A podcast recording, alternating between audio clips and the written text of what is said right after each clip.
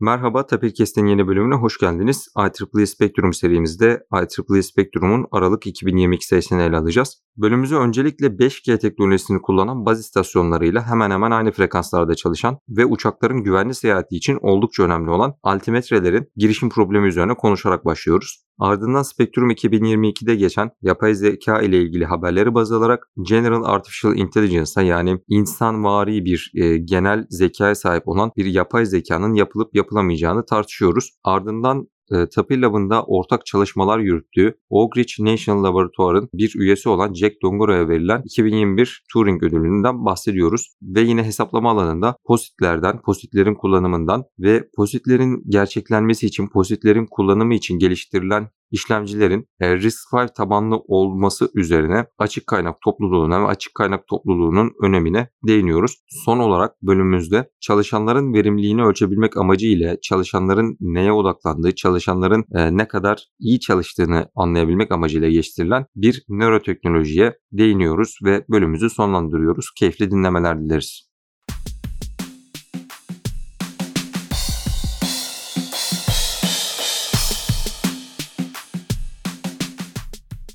Serhan Hocam hoş geldiniz. Hoş bulduk Halil. Bahadır hoş geldin. Hoş bulduk. Şimdi bugün Aralık 2022 Spektrum sayesinde bu senenin son spektrumunu konuşmak için bir araya toplandık. Aslında transistörlerin 75. yıl dönümüne özel bir sayı, özel çıkartılmış bir sayı. Ancak biz bu konuyu daha detaylı bir şekilde konuşmak için spektrum kapsamında değil transistör özel bölümünde konuşmak istedik ve bugün spektrumda transistörler haricinde neler var? Zaten yine dolu dolu bir spektrum ve pek çok farklı konuya değiniyorlar. Bunları konuşmak için bir araya toplandık. Hocam öncelikle haberleşme ile ilgili olan bir haberle başlamak istiyorum. 5G kullanan C bandındaki yaklaşık bu bantta çalışan iki şey var şu anda. Bir 5G ile çalışan baz istasyonları bir de uçakların çeşitli uçakların çeşitli altimetrelerinin çeşitli sürümleri diyelim. Çünkü test edilmemiş altimetreler dahi varmış. Yani burada çalışıyorlar ama test edilmiyorlar. Yani bunu açıkçası ben biraz şaşırmıştım çünkü havacılık sektöründe her şeyin çok daha sık olduğunu düşünüyordum. Ancak bu alanda altimetrenin bu bantta çalışırken çeşitli girişimlerden nasıl etkilendiğinin testinin yapılmadığını söylediği bazı altimetreler vardı. Hani bu nedenle biraz garibime gitmişti yani neden bunu test etmemişler ki FCC'nin yaklaşık 220 MHz'lik bir band koyduğunu, mecburi band koyduğunu yani haberleşme için kullanılan alan ile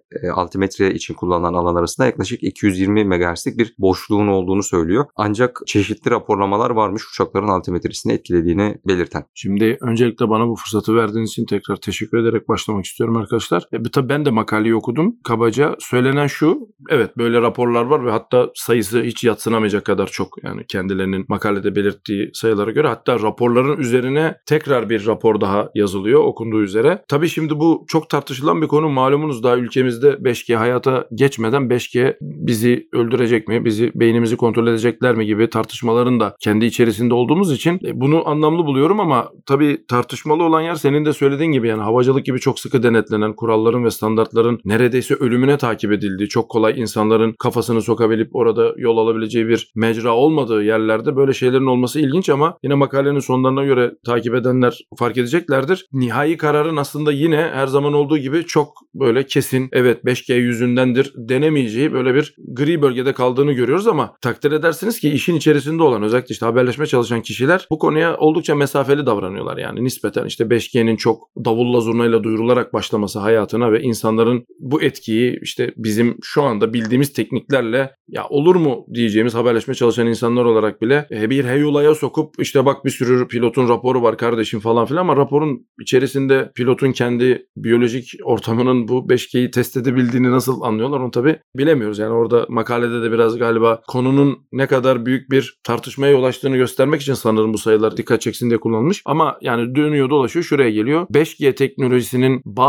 testlerinin yapılmadan hayata geçmesi söz konusu değil ama senin de söylediğin gibi bazı uçakların bazı sürümlerinin işte ilgili altimetrelerin testinin yapılmadan uçaklara konduğunun ortaya çıktığını görüyoruz. Yani bu çok açık çünkü FCC'nin kuralları çok net, standartların koyduğu sayılar çok net. Bunların dışında yayın yapan baz istasyonları problem yaratıyor mu sorusunu ayrıca bir kenara bırakıyorum. Bu her zaman mümkün çünkü yani hatta bir ufak anımı paylaşayım isim vermeden Türkiye'deki en öne çıkan operatörlerin bir dönem özellikle İstanbul Atatürk Havalimanı aktifken yurt dışından gelen insanları roaming algoritmasını arkasından dolandırıp kendi güçlerini biraz %10 kadar üzerine çıkıp cep telefonunda ilk işte yurt dışından ilk defa Türkiye'ye gelen bir şahsın açtığında o arama algoritmasının öne çıkarttığını ve bunu işte BTK'nın kurallarını ihlal ettiğini biliyoruz. Yani hileli bir şey yapılmıyor ise yani gerçekten baz istasyonlarının özellikle sorun çıkartan yerlerde bir şekilde ayarlarıyla oynanmamışsa standardın içerisinde kalındığından eminse 5G'ye çalışan ya da işte haberleşme çalışan kişilerin oldukça büyük şüpheyle baktığı bir rapor bu. Ya da raporlar silsilesi ama e, tabii insan yapısı bunlar her şey olabilir. Makineler malfunction yapmış olabilir ki makalede de sıkça söz edilen anahtar sözcük o. Yani düzgün çalışmıyor olabilir ama ya teknolojinin kendisinin böyle bir şey yaptığından ziyade bu teknolojiyi kullanan cihazlarla alakalı belki bir problem olabilir bakış açısını her zaman gri bölgede tutan bir rapor. Ama dediğim gibi yani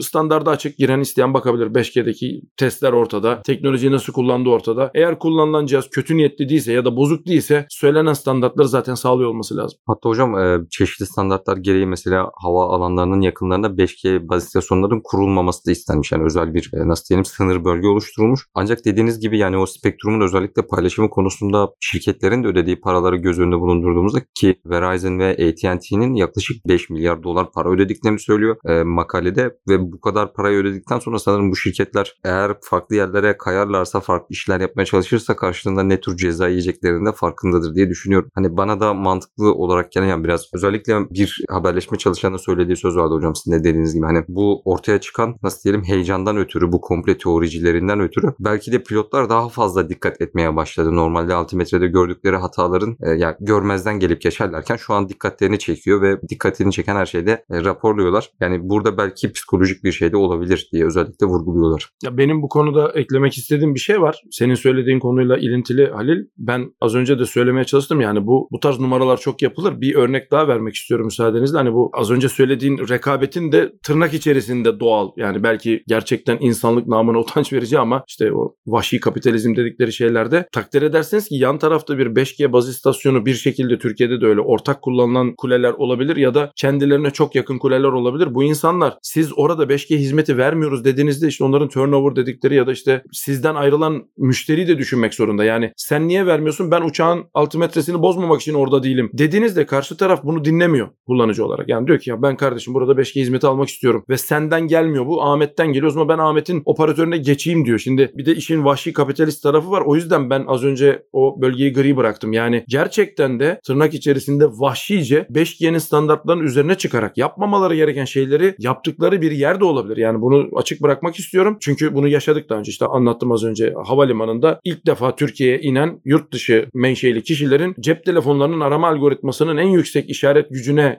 kendilerini kilitlemesini fırsat bilerek işte BTK'nın sınırlarını %5 %10 ihlal ederek bak gelen işte Turkcell'i buldu ya da işte Vodafone'u buldu ya da işte Türk Telekom buldu artık hangisi yapıyorsa bunu kendilerini öne çıkarttıkları durumlar yaşandı. Bu yani dünyada her yerde var bu. Dolayısıyla bu gri bölgede kalmayı ben raporlar sonuçlanana kadar ya da yeterince test yapıldıktan sonra açıklanacak yeni raporlarla tekrar değerlendirmekten yanayım. Halil'in biraz önce bahsettiği insanların 5G'ye olan bakış açısının temel sebebinin şey olduğunu düşünüyorum. 4G, 4.5G ya da bunlardan sonra 5G artık bambaşka bir devrim niteliği taşıyor ya hocam. 5G hatta 5G and Beyond diye de geçiyor. Bunun iyi getirileri olduğu gibi aslında bunun anlaşılması da çok güç oluyor. Yani artık her şey buluta dönecek ya da artık her şey sanallaştırmaya dönecek. İnsanların kafasında soru işareti bıraktığı için hele ki bu teknolojiden çok uzak olanlar tarafından bakıldığında korkunç da bir hal almış olabiliyor. Hatta örnek olarak da aklıma şey geldi. Alternatif akıma ilk geçişte direkt akım yani doğru akımın destekçileri ve alternatif akımın destekçileri diye ikiye ayrılmış bir grup vardı ki alternatif akımda çok az bir güruh vardı. Bu herhalde teknolojinin yeni olması biraz korkutuyor, uzaklaştırıyor insanları.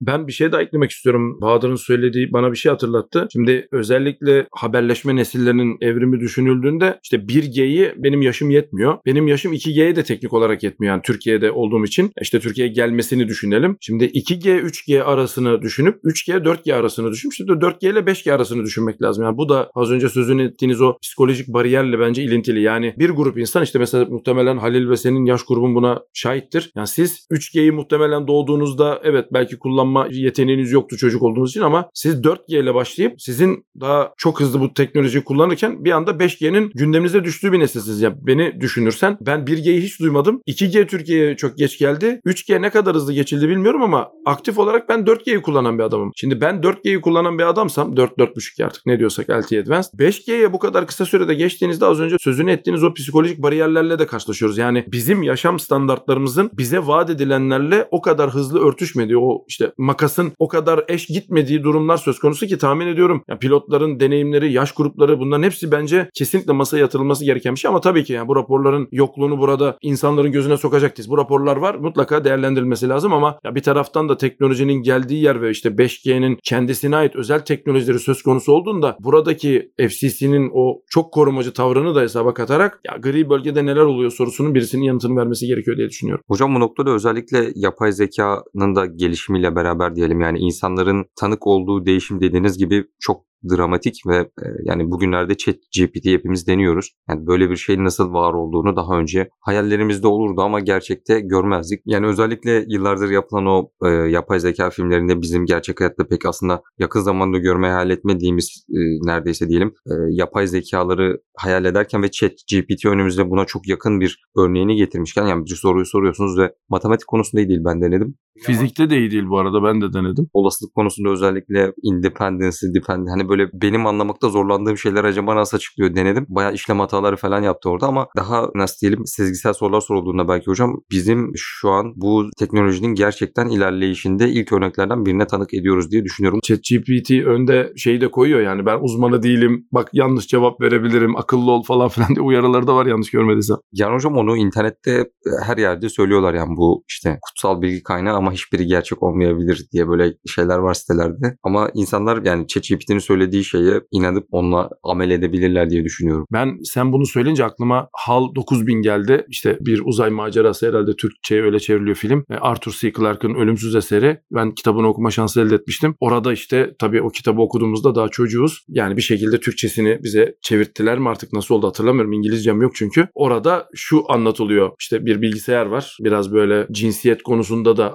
anladığım kadarıyla filmine insan hep hafızası gidiyor. Stanley Kubrick'in filmi. Orada böyle biraz daha feminen bir sesle yanıt veriyor ama yani hikaye o değil. Sorduğunuz her soruya yanıt veriyor. Sezgisel şeyler yapıyor. İşte kontrolü ele alıyor. Şunu yapıyor, bunu yapıyor. Ve dediğin gibi yani şu an bunun ChatGPT ile insanların gözü önünde bir e, gerçeklemesi herkese sunulmuş durumda ama ben şu anımı hatırlıyorum. Carnegie Mellon'ı ziyaret etme şansım olmuştu. Carnegie Mellon'ın giriş binasında özellikle işte computer science bilgisayar bilimlerinin giriş binasında şu an adını hatırlayamadım. Böyle kafası olan bir bayan gene hafif suratını andıran bir robotumsu e, sizi karşılıyor ve sizinle İngilizce çok basit anlamda aynen ChatGPT'nin yaptığını yapıyordu ki o zaman işte yıl 2000 yanlış hatırlamıyorsam 8-9 civarı. Yani işte 13-14 yılda gelinen yer burası. Şu an herkesin erişiminde ve herkesin işte oyladığı, takdir ettiği bir performansa erişilmiş durumda. Dolayısıyla o teknolojinin az önceki konuda bağlantılı olarak insanların göz önünde bu kadar hızlı evrilmesi tahmin ediyorum işin bir taraftan da psikolojisinin birileri tarafından değerlendirilmesini herhalde öne çıkartacak diye düşünüyorum. Ee, şimdi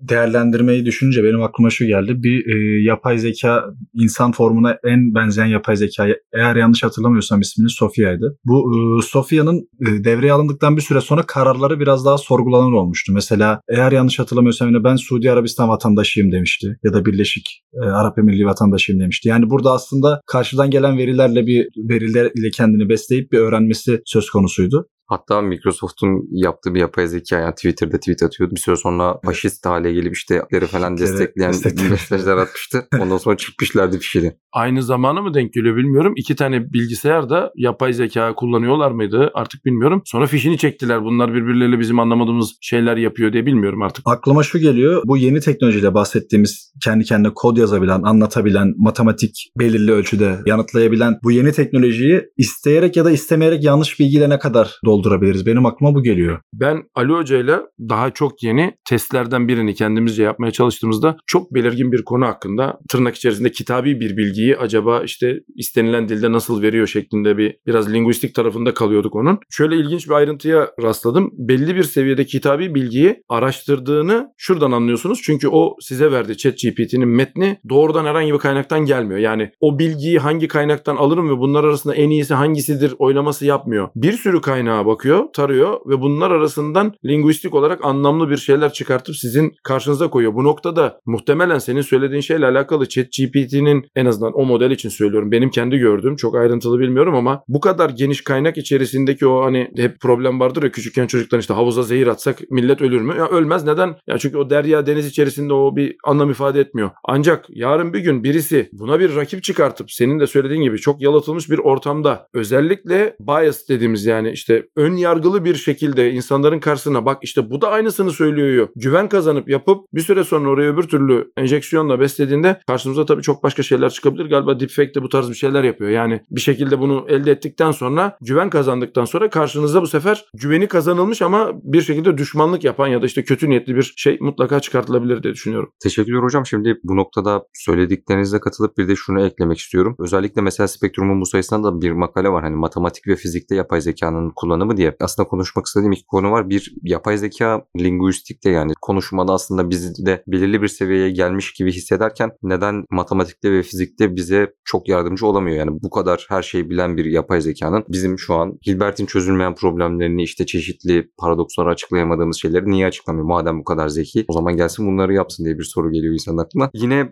yapay zekanın eğitiminde yani matematiksel alanda çalışan yani matematik için geliştirilen yapay zekaların acaba problemimiz bizim veri setimizde mi yeni veri setleri geliştirilmiş ve bunlar paylaşılmış. Burada oluşturulan veri setini kullanarak geliştirilen yapay zekaların yine çok düşük notlar aldığı görülmüş ve neredeyse biz veri setini 100 kat artırmamız lazım, 1000 kat artırmamız lazım gibi yorumlar yapılırken bir anda geliştirilen yeni bir model ile %50'nin üstünde, %80'in üstünde yani ortalama bir öğrenciye yakın sonuçlar elde edilmeye başlanmış. E, bu noktada fizikte de yine pek çok farklı problem var ve fizikte mesela Large Hadron Collider yani büyük parçacık çarpıştırıcısında saniyede bir, bir petabyte kadar veri üretildiği söyleniyor ve bunu analiz etmek için şu an hala istatistiksel işaret işleme yöntemleri kullanılıyor ve yapay zekadan yardım alınıyor. E, bu noktada hocam sizce nasıl bir yönde evrilecek? Yani yapay zeka o Artificial General Intelligence dediğimiz gerçekten o HAL gibi bir şeye erişebilir mi? Ya da en azından matematiği, fiziği anlamadan ya da bilimsel anlamda kendisini bu kadar geliştirmeden böyle bir Artificial General Intelligence yapmamız mümkün mü? Bu noktada tabii sorunun muhatabı ben olamam. Ben hiç kimseyim ama yani bu konuda yıllar önce Türkçe'ye TÜBİTAK kitapları tarafından çevirmiş Kralın Yeni Usu diye Emperor's New Mind İngilizcesi. 3 ciltlik çok güzel bir kitap yayınlanmıştı. Roger Penrose burada 2020 Nobel sahibi e, fizik ödülünde. Şöyle bir şeyden bahsediyor. Yani bizim yapay zeka dediğimiz şey acaba mekanikleştirilebilen süreçlerin sonu mu? Şimdi burada tabii görüşler var malum. Yani bir fiziksel sürecin sonunda bilinç adını verdiğimiz şu anki o karmaşık sofistike ne ise o bir kavramsal şey de olabilir. Acaba mekanikleştirilebilir mi sorusunun yanıtını arıyoruz aslına bakarsan. Şimdi dediğim gibi yani burada ben hiç kimseyim o yüzden bir kişi olan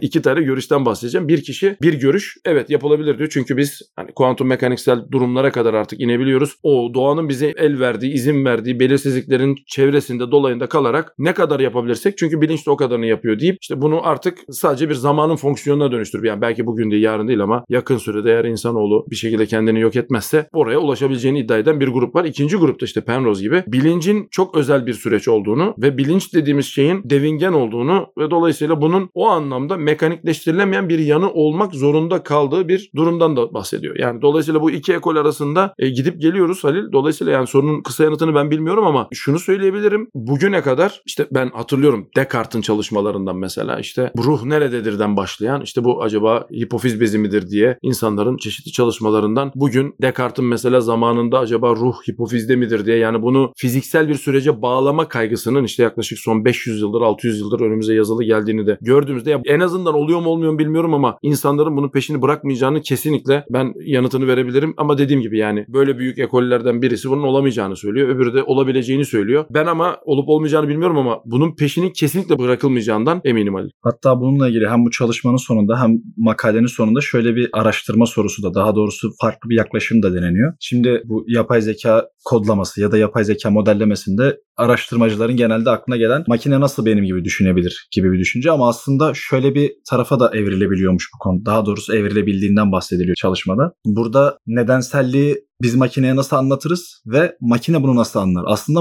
biz de makine gibi nasıl düşünebiliriz de anlamak gerekiyor. Aslında hiçbir şey bilmeyen bir canlıya yaklaşır gibi, hiçbir şey bilmeyen bir bilince yaklaşır gibi yaklaşıldığı zaman belki de evet bir gün makinede insan gibi olacak, o bilince erişecek sonucu çıkartılabilir. Bu noktada özellikle bilinci anlamak için yapılan çeşitli çalışmalar da var. İlerleyen bölümlerde neuroscience alanında yapılan çalışmalara değineceğiz. Elon Musk da geçtiğimiz günlerde sanırım Neuralink'in yeni bir versiyonunu duyurdu. Neuralink'teki gelişmeler de var. Ancak bu noktada makine, yapay zeka bilinci elde edebilir miyiz demişken Turing ödülünden bahsetmek istiyorum kısaca. Aslında şu anda hemen hemen her şeyin temelinde kullanılan çeşitli lineer cebir hesaplama paketlerinin yazımından ötürü daha doğrusu hesaplamayı çok daha verimli bir hale getirdiği için 2021 senesinde Jack Dongara isimli araştırmacıya Oak Ridge'de çalışıyor kendisi. Oraya da ayrıca değineceğiz. Bir ödül verildi ve bu paketleri ben bildiğim kadarıyla mesela Python'da NumPy yüklediğiniz zaman otomatik olarak gelmesi gerekiyor. Yani arkada düşünemiyorum yani şu an bu paketler olmadığı zaman borsa, ekonomi, bütün haberleşme, bütün sistemler neredeyse çöküyor ve kendisini Turing Ödül Komitesi de bu ödülle ödüllendirdiler. Jack Dongara'nın şu anda çalışmış olduğu, kariyerinin büyük bir bölümünü harcamış olduğu Oak Ridge National Lab'in bizim için ayrı bir yeri var. Yöneticisi Peter Fur da özellikle TUAC 2022'nin bir keynote'una katılmıştı ve Peter Fur'la orada online de olsa tanışma fırsatımız olmuştu. Son dönemde Tapir olarak yaptığımız ortak bir çalışmada da yine Oak Ridge'den Ali Rıza Hoca ve özellikle ben tanıdığım kişileri söyleyeceğim hocam müsaadenizle. Pek çok farklı yazar var ve Peter Fur'u görüyoruz sizinle beraber. Bu çalışmada sanırım gelecek nesil power gridlerle alakalı bir çalışmaydı değil mi hocam? Evet Halil gerçekten ben de aslına bakarsan 2022 yılında duyuruluyor malum Turing ödülleri 2021 yılına ait ödül. İlk başta bu konu gündeme geldiğinde işte Turing'in de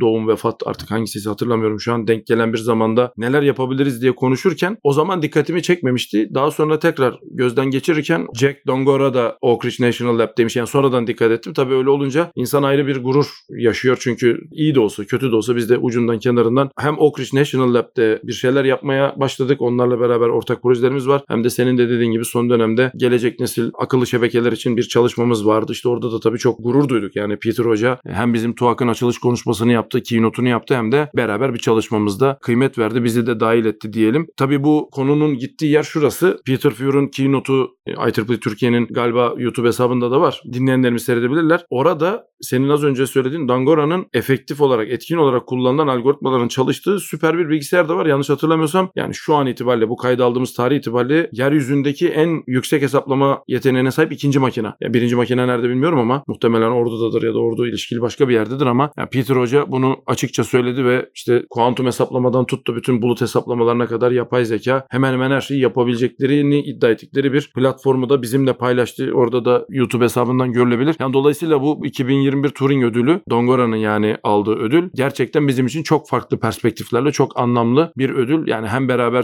çalışma yaptığımız birisinin çalıştığı laboratuvar hem sonuçta bize tanıtılan ve bizim de ucundan kenarından altyapısını kullandığımız bir platforma destek veren bir mimarın ödül alması bunların hepsi gerçekten gurur verici. Spektrumda hesaplamanın verimliliğini arttırmak için diyelim çünkü aslında Jack Dongora'nın yaptığı işlem de bir nevi hem zamandan kazandırırken hem de enerjiden de kazandırmak üzere ve spektrumda bahsedilen yeni bir çalışmada positlerin devre seviyesine indirildiği ve positlerle çalışan ilk işlemcinin ortaya konulduğundan bahsediliyor. Kısaca sayıların temsilinde, sayıların sayısal olarak temsilinde ya da sayıların dijital olarak temsilinde diyelim geliştirilen yeni bir yöntem diyebiliriz. Özellikle yapay zekaların eğitiminde mesela GPT'nin OpenAI'ın train ettiği bir model yaklaşık 5 milyon dolar civarında elektrik tüketiyormuş. Yani 5 milyon dolar kadar fatura ödüyor adamlar. Bunu daha verimli bir hale nasıl getirebiliriz? Nasıl daha az enerji harcayarak hesaplama işlemlerini yapabiliriz diye düşünürken bu tarz yeni gelişmeler de yaşanıyor. Şimdi yapay zeka demişken, hesaplama demişken, hesaplamanın verimli hale gelmesi demişken ve bilinçten bahsetmişken e, yavaş yavaş son konumuza gelmek istiyorum. Ancak bu neuroscience ile ilgili konuya gelmeden önce söylemek istediğiniz, eklemek istediğiniz son bir şeyler var mı? Onları merak ettim. Müsaadenle benim var Halil. Çünkü POSIT ile alakalı çalışma takipçilerimiz fark edeceklerdir aslına bakılırsa bir işte white paper adı verilen bir tarzda 2017 yılında yanlış görmediysem yayınlanıyor ama onunla ilgili gerçeklemeler çok yeni. Senin de söylediğin gibi devreye indirilmesi ve benzeri şeyler. Ancak benim dikkati çekmek istediğim şey başka. Bütün gerçeklemelerin risk 5 üzerine genelde gidiyor olması bizi tekrar geçen IEEE spektrumlarda da hep konuşuyoruz. Tabii olarak siz de destekçiliğini yapıyorsunuz. Farkındayım çok iyi bir şekilde. Açık kaynağın önemini gösteriyor. Yani birisi artık iyi bir şey yapmaya kalktığında bunu iyi ya da kötü belli bir seviyede açık kaynaklı insanların da erişebildiği bir şekilde manipüle edebildiği ya da katkıda bulunabildiği bir bir yere getirebildiği bir gerçeklemeden bahsediyoruz. O yüzden hani bu noktada diğer konuya geçmeden önce açık kaynağın burada nerede olduğunu söylemek lazım. Yani OpenAI zaten başlı başına hani bunları destekleyen şeyler ama bunun mimari seviyede de açık kaynaklı olduğunu insanlara bir kere de hatırlatmakta fayda görüyorum. Sağ olun hocam. Ben de şunu ekleyerek neuroscience'e devam etmek istiyorum. Bu TensorFlow gibi aslında yapay zekanın gelişimi de açık kaynaktan daha önce çok kez konuştuk. Yani açık kaynak olmasaydı ve açık kaynağa bu kadar yoğun bir destek olmasaydı belki yapay zeka çalışmaları şu an geldiğimiz yere gelemeyecekti. Özellikle bu paketlerin gömülü sistemlere de indirilmesi ve bir şekilde evriltilmesiyle şu an milyonlarca kişinin cebinde, milyonlarca kişinin kolunda aslında açık kaynak ile geliştirilmiş bu yapay zeka algoritmaları gömülü sistem üzerinde gerçeklenmiş bir şekilde çalışıyor. Ve ilerleyen günlerde dediğiniz gibi bunları göreceğiz. Açık kaynak özellikle haberleşme alanında da Avrupa'nın çok ısrarla bastırdığı Open Radio Access Network konusunda, Open RAN konusunda da dikkatleri çekiyor. Şimdi biraz da aslında bunu olumludan bahsetmişken distopik bir yere giden yine bir konudan bahsedeceğiz. Çalışanların hem evde hem iş yerinde hem okulda ya da nerede yani bir kişi bir işi yerine getirirken karşılığında maaş alırken diyelim ne kadar verimli olduğunu, onun